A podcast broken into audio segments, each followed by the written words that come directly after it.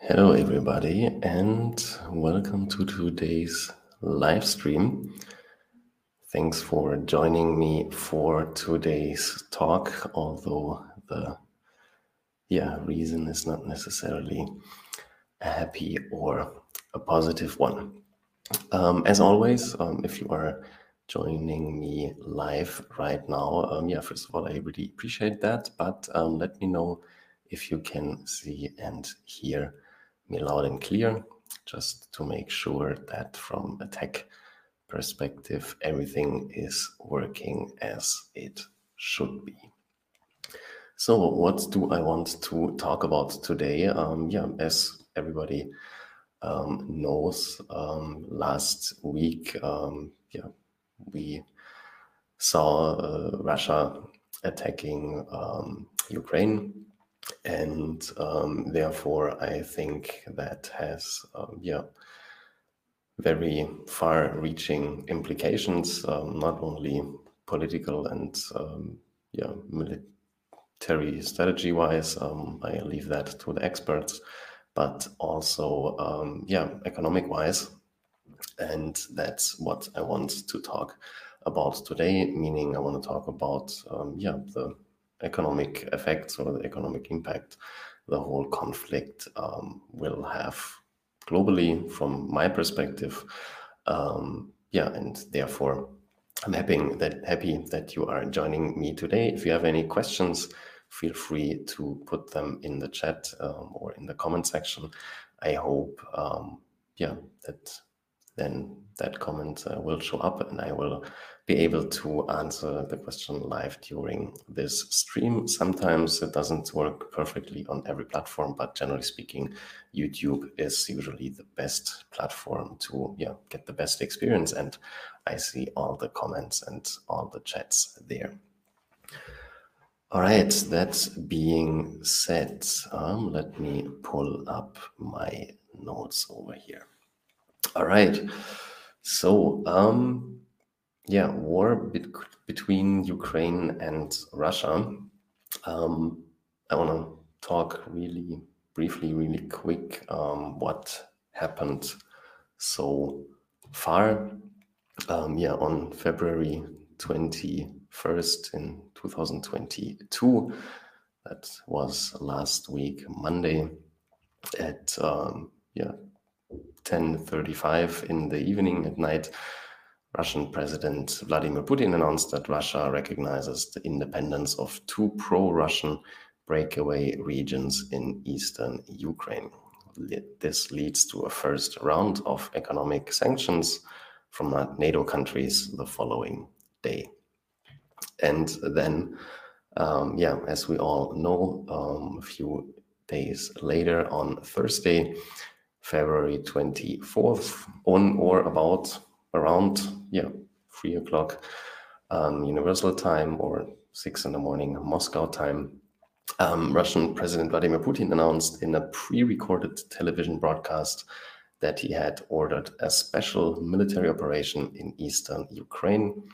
Minutes later, missile strikes occurred at dozens of cities across the country, including Ukraine's capital, Kiev. The Ukrainian Border Service st- stated shortly thereafter that its border posts with Russia and Belarus were under attack. Ukrainian President uh, Zelensky declared martial law at around yeah, the same time. Um, yeah, and that's basically everything that um, I think um, you can, or everybody that is serious can say with confidence about the ongoing military conflict uh, yeah, in the Ukraine. Um, there is something that you might know as uh, yeah, fog of war, meaning every information that uh, gets out of a war zone is yeah, first and foremost highly questionable and very hard to confirm. And uh, yeah, of course, every party uh, involved tries to shape the uh, yeah narrative, the media, the propaganda in a way that um, yeah benefits them. Um, therefore, I want uh, yeah to keep it like that. I just want to encourage you to um, yeah again to uh, yeah kind of do your due diligence with all the information that you get um, around that conflict and uh, make sure it's verified. So let's get to the uh, yeah topic of this talk. What does that mean for the global economy? Besides the fact, of course, um, yeah, that it is a human tragedy. I want to talk about yeah basically three points. I want to talk about um, yeah first and foremost uh, commodity and energy markets and yeah the effects that we're seeing here. I want to talk about um, yeah, the implications for the supply chain and uh, potentially food prices, and last but not least, um, yeah, what that whole situation means for the financial markets, for the stock markets. You might have heard terms like SWIFT uh, lately, um, sanctions that the European Union and other countries globally yeah, imposed on financial institutions in Russia and so on. So we're going to talk about that a little bit. If you just joined, um, again, feel free to yeah, leave your thoughts, your comments, your questions in the chat in the comment section. Um, I'm more, more than happy to answer them during this stream. All right, let's talk about um, yeah commodity and energy markets. And again, I'm oversimplifying uh, very much uh, here, uh, just for time constraints to make sure to give you um, an overview about yeah, at least the most important parts of that uh, yeah, situation. So um, yeah, when we look at the world's biggest oil producers, um, yeah, then we see that Russia is uh, number three behind the US on yeah, first place, and then Saudi Arabia over the last yeah, decade or so. Um, yeah, the US really ramped up their fracking and stuff. That's why we see them at you know uh, at first place here.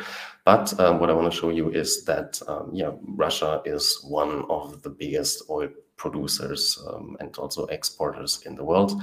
And um, in my opinion, that plays not only yeah, a role in the conflict itself, but also will have uh, yeah, implications uh, for the global economy. Um, because when we uh, yeah, look at how yeah, Russia, again, as third world's biggest uh, oil producer, um, gets a lot of their oil out of the country, um, and most of that oil is exported to Europe. Uh, then, as we can see on that map, um, yeah, we only have a few pipelines where all that um, gas and oil um, is going through, or in that uh, case, the gas pipelines. Um, and uh, yeah, when we think back a few decades uh, ago, a lot of these countries uh, where these pipelines are going through, in that case, the Ukraine, uh, were part of the Soviet uh, Union. Now they are independent countries, and therefore, um, yeah, Russia has to pay a lot of money in form of fees and I don't know gas tolls, or I don't know what the correct term here is, yeah, to use these pipelines um, or to send that gas or that oil um, through these pipelines through their country. And um, then you heard about Nord Stream one and two. Um, these are yeah basically a way for Russia to kind of circumvent that and uh, basically go yeah, directly through the Baltic Sea, meaning no, yeah, from Russia to uh, Germany through the Baltic Sea, meaning no country between them, uh, meaning they, Russia in that case, um, yeah, makes much more money, higher profit uh, when they sell their yeah, commodity, uh, their resources, their gas that way. And uh, of course, yeah, Germany announced in, yeah, at least uh, when we are uh, recording this live stream um, that yeah the Nord Stream one and two project is completely cancelled, um, meaning yeah Germany will no longer uh, buy or receive um, gas and oil through these pipelines. Um, and then I want to focus your attention um, again. We're talking still about oil and gas uh, and yeah implications on oil and gas prices globally and therefore the global economy. Because um, yeah, although I think that's also a kind of wake up call to um, for a lot of countries to become less dependent on oil. Again, the global economy still runs on oil and gas. So what we're seeing here um, is a map of the Crimea. Um, meaning yeah, at the south of the Ukraine, and all these little um, red and uh, green dots that you can see on the map um, are basically uh, yeah oil or uh, natural gas fields and then these yeah, different areas are the different um, areas with the different drilling rights for yeah different countries in that case. Um, here another map. Again, I'm not an engineer. I cannot really tell you what that means in detail, you can check the sources um, by yourself and dive a little deeper into that. But I think what we see um, very good on, on this uh, map here is um, basically, yeah, the sea area where Russia had influence and therefore drilling, maybe not rights, but at least the potential to do so or the power to do so. Um, uh, yeah, to, to kind of uh, use these uh, natural resources. So um, yeah, just in the whole context, um, I'm not saying that this is the main um, or at, at all uh, motivation for uh, Russia or for Putin to for doing so. But on the other hand, it also wouldn't be the first time that yeah, a nuclear armed permanent member of the UN invades a foreign country because um, yeah, of oil and natural resources. Um, but nonetheless, again, besides the political and uh, yeah, military implications that we are seeing here, um, yeah, whenever there's uncertainty in the markets, um, because yeah, of course now um, there is just less supply of oil and gas, no matter how that uh, conflict plays out, and therefore we see that jump uh, in the oil prices um, over yeah the last week or so. Um, again, the whole chart here represents uh, one year. Then, when we look at it from a five-year perspective, even then we see that kind of yeah heavy jump. Uh, nonetheless, um, yeah, we see kind of constant trend upwards. And uh, yeah, as you remember that peak down at the beginning of 2020, that was the time where everywhere in the news was, well, the oil prices are negative. And yeah, a lot of interesting trading options uh, were at least for a very short period of time possible. Um, yeah, and even if we look at the long-term perspective, um, meaning over the last yeah 30 years or so, um, we see that yeah in a global context, um, yeah, crude oil oil price generally speaking is uh, almost at an all-time high. Um, yeah, only 2008 um, was a kind of similar situation where we had very volatile um, commodity and uh, oil prices in the yeah, financial crisis back then. Uh, kind of not so similar situation with natural gas. Uh, natural gas, um, we also see a yeah kind of constant upwards trend here, um, but not that big of a jump. Um, yeah, compared to oil. Um, especially not when we look at it, uh, yeah, as we see here from a long-term perspective. Um, so yeah, maybe we will don't, or maybe we won't see uh, any increasing natural gas prices at all. I doubt that, but maybe we have some lag and some delay till that uh, actually, yeah, shows effect during the supply chain. Speaking of supply chain, um, yeah, let's talk about uh, yeah, how all of that affects affects the global supply chain and then uh, potentially uh, food uh, prices and yeah, other prices, maybe drives inflation and whatnot. Um, and again, I think the main reason is that uh, yeah, the whole world still runs on oil, but it also has some very yeah pragmatic, uh, I don't know, logistical or, or geostrategic, I don't know, uh, reasons, but I found that map, uh, yeah, that image um, very telling, meaning that shows the airspace, um, yeah, over and around Ukraine uh, and uh, yeah, Belarus and parts of Russia and the Black Sea, and you can yeah see how all the air traffic has to get rerouted uh, around that area and of course, um, yeah, compared to the sea traffic um, or merchant shipping, um, the amounts of goods that is actually transported by plane um, is quite uh, quite low. Um, nonetheless, um, yeah, translate that uh, into other areas, shipping, again, pipelines uh, and whatnot. They are all now uh, at least limited, if not completely, yeah, cut off uh, from the rest of the world or interrupting um, existing uh, supply chains. For example, yeah, just a simple reason if you want to get a certain flight, you might not be able to get it now because the airspace um, is closed. Um, then, although of course, yeah, the Ukraine is not, uh, or Ukraine is not necessarily one of the biggest, um, yeah, global players when it comes to trade. Um, yeah, don't or when you look at these uh, numbers, you might you might get the impression, uh, well, yeah, these are compared to other nations, uh, kind of small numbers in terms of uh, yeah, exports and imports with with other countries. But um, and that's the important point I want to stress here is the amount of uh, corn and wheat and maize and crops and things of that nature that the Ukraine actually exports um, is something that we should think about or consider because the European Union, I think it's over 50% of their cereals, of their crops, of their corn, and yeah, these kind of stuff, um, sunflower seeds and whatnot, um, from the Ukraine. And uh, as we can see uh, yeah, from this chart, also partially from uh, Russia. Of course, these are countries with yeah, very big land areas um, where you just can yeah, have big uh, agricultural industry, and therefore, um, yeah, in a war zone, um, yeah, or uh, when trading isn't possible, um, that will at least for the European Union or Europe in general, and therefore as a ripple effect, probably also for other parts of the world, um, definitely have um, effect on yeah food prices in general, at least over the next weeks, months, and maybe years uh, to come, depending how long this uh, conflict is actually going.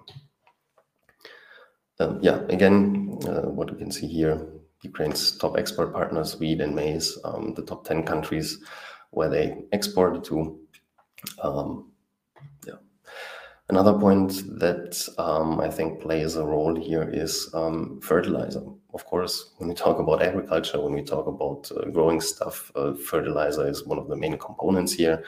Um, I think the chemical process of extracting um, yeah, nitrogen out of the air and kind of put it into fertilizer um, and therefore yeah, being able to grow all that kind of food that we have to then feed all the people that we have on this planet is one of the yeah biggest inventions um, in, in human history as far as I know. Um, and what I didn't know is that uh, for whatever reason in that process, at least today, of yeah, creating uh, that fertilizer um, involved is natural gas. And um, yeah, as I said before, um, natural gas, uh, oil, and so on, they always go um, hand in hand.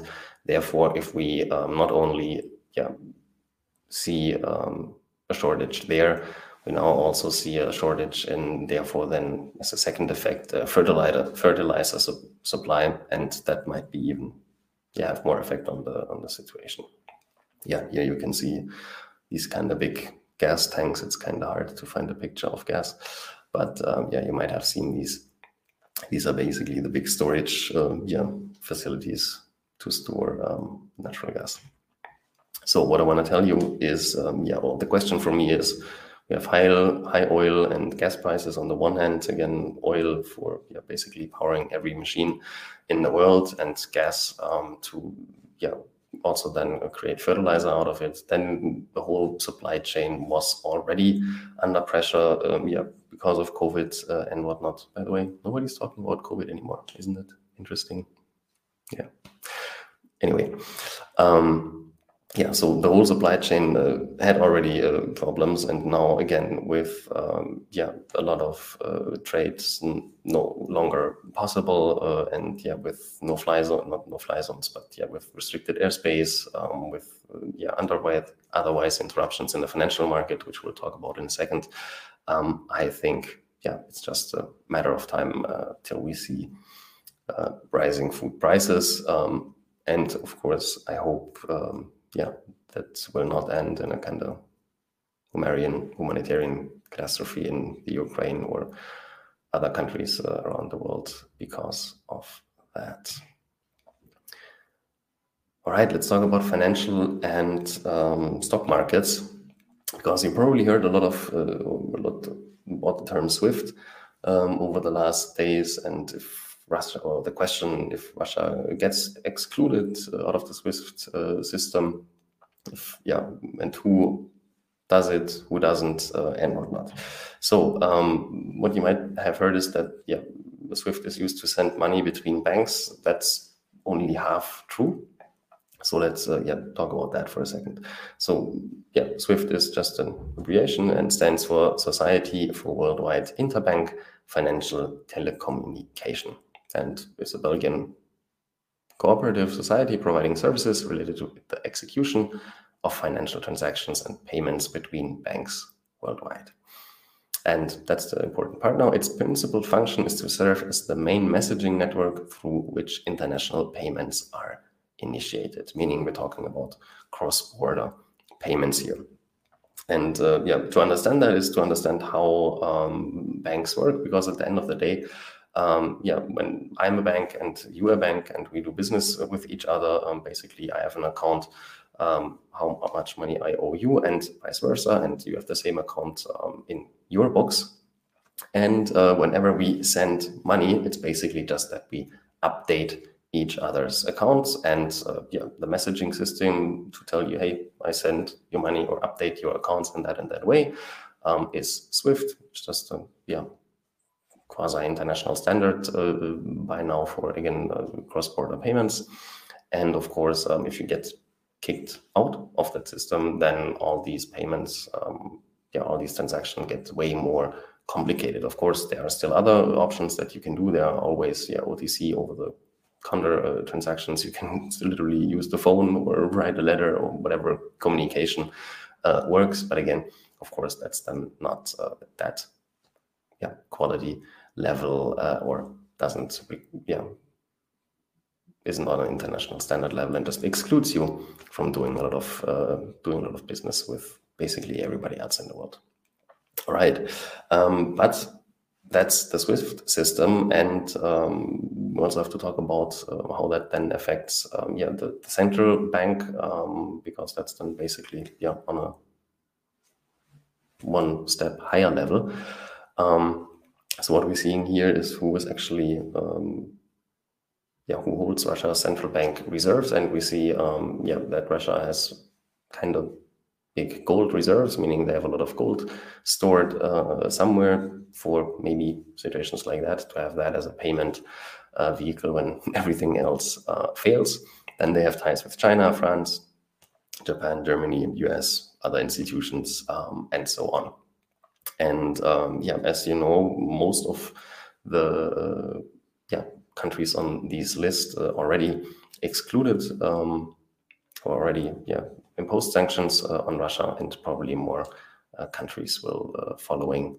Maybe even more have done so when you are watching the recording of this, yeah, of this live stream.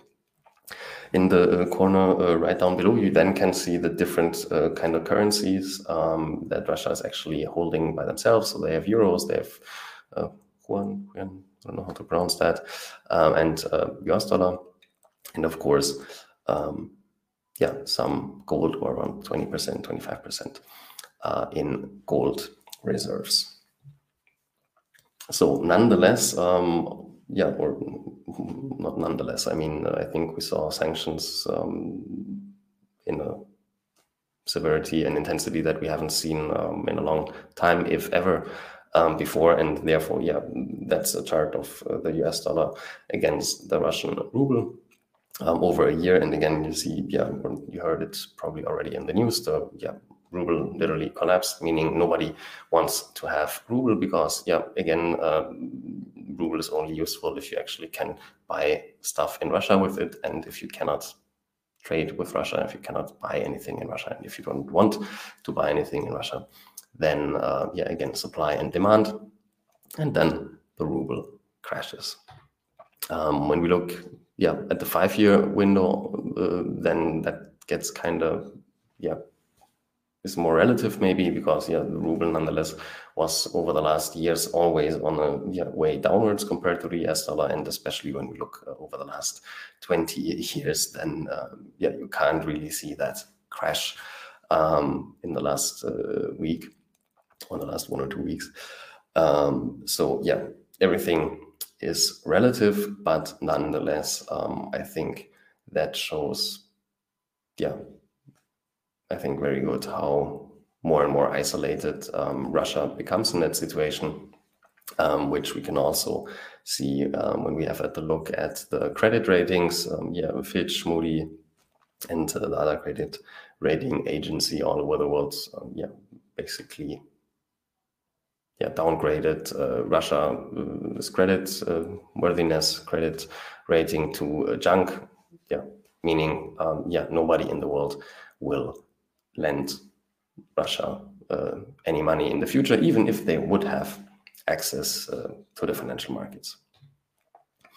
Um, yeah, then uh, let's have a look at the effects that it actually had on the on the financial markets or in the stock markets in that scenario in um, Europe. In that case, what we see here is the Euro Stoxx 50, meaning yeah, the biggest um, or the 50 biggest uh, companies in Europe. And um, yeah, we see that dip in 2020 when the yeah, COVID pandemic hit. Um, good old days. And um, yeah, by now we also see that uh, we have kind of you know, nosedive over the last week. So we see kind of impact um, in the European market here. Um, when we look at the US represented by the S&P 500, uh, in that case, yeah, it's a little different. Uh, not so much impact. Um, yeah, just makes sense. The US doesn't have that. Yeah, much of ties with the Russians or uh, with the Ukraine compared to Europe, of course, where we, yeah, just geographically much closer, and of course with trade and so on have much have much uh, closer ties uh, to these countries. All right, um, yeah, that's it so far for my presentation. Let's um, sum it up. And if you are watching this live right now and have yeah, any particular question, thought, comment, feel free to put it in the chat now. Let me just remove this one.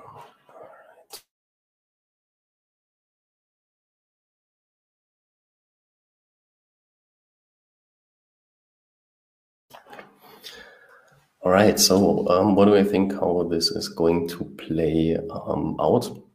Of course, again, I have no idea um, from yeah, political or, or military perspective, um, I just can look what happened uh, in scenarios um, historically that were at least kind of comparable. And when we look at the last conflicts uh, in the not the Ukraine that are comparable uh, to what we're seeing in the Ukraine, meaning in Afghanistan, in Iraq, and whatnot, these were yeah decades long conflicts.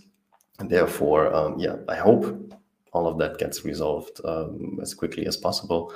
Um, but uh, yeah, maybe uh, I'm doubting it a little bit. Uh, therefore, um, yeah, I think the, the economic implications are probably um, very severe. Maybe not even so much on the short term, but uh, from a long term perspective, just because uh, yeah, Russia is such a big geopolitical player and therefore affects a lot of um, yeah, economic decisions that are made um, globally. And um, yeah, if Russia gets more and more isolated uh, internationally, then um, yeah, as a country with a lot of natural resources that um, a lot of well, a big part of the world uh, still needs. Um, yeah, I think a lot of countries will face uh, challenges, especially yeah, probably countries in, in Europe, maybe Germany, especially with uh, yeah now I think what is it, thirty percent or something uh, of the of the energy of the natural gas uh, would have been yeah come through um, the pipelines uh, Nord Stream one and two. So uh, yeah, just from an engineering perspective, now we have to figure out okay how to heat uh, the homes and uh, how to get uh, oil and gas otherwise into the country.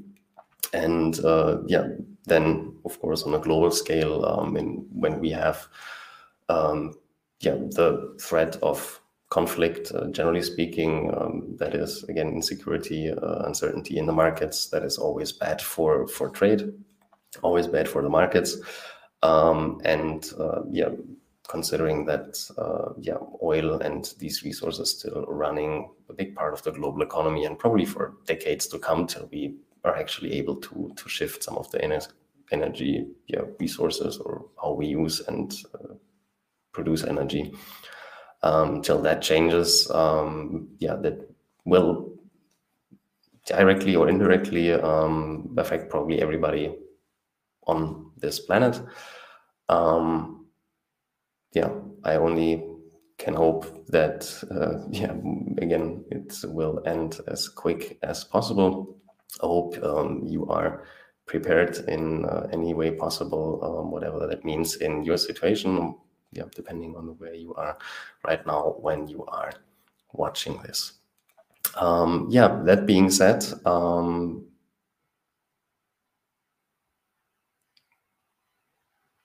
yeah, I think um, that's everything that I can say about it from an economic standpoint right now, um, just because of the fact, um, yeah, things are changing so quickly right now that they are probably uh, already outdated. That was one of the reasons why I wanted to do this live to make sure it's at least a little up to date what we're talking about.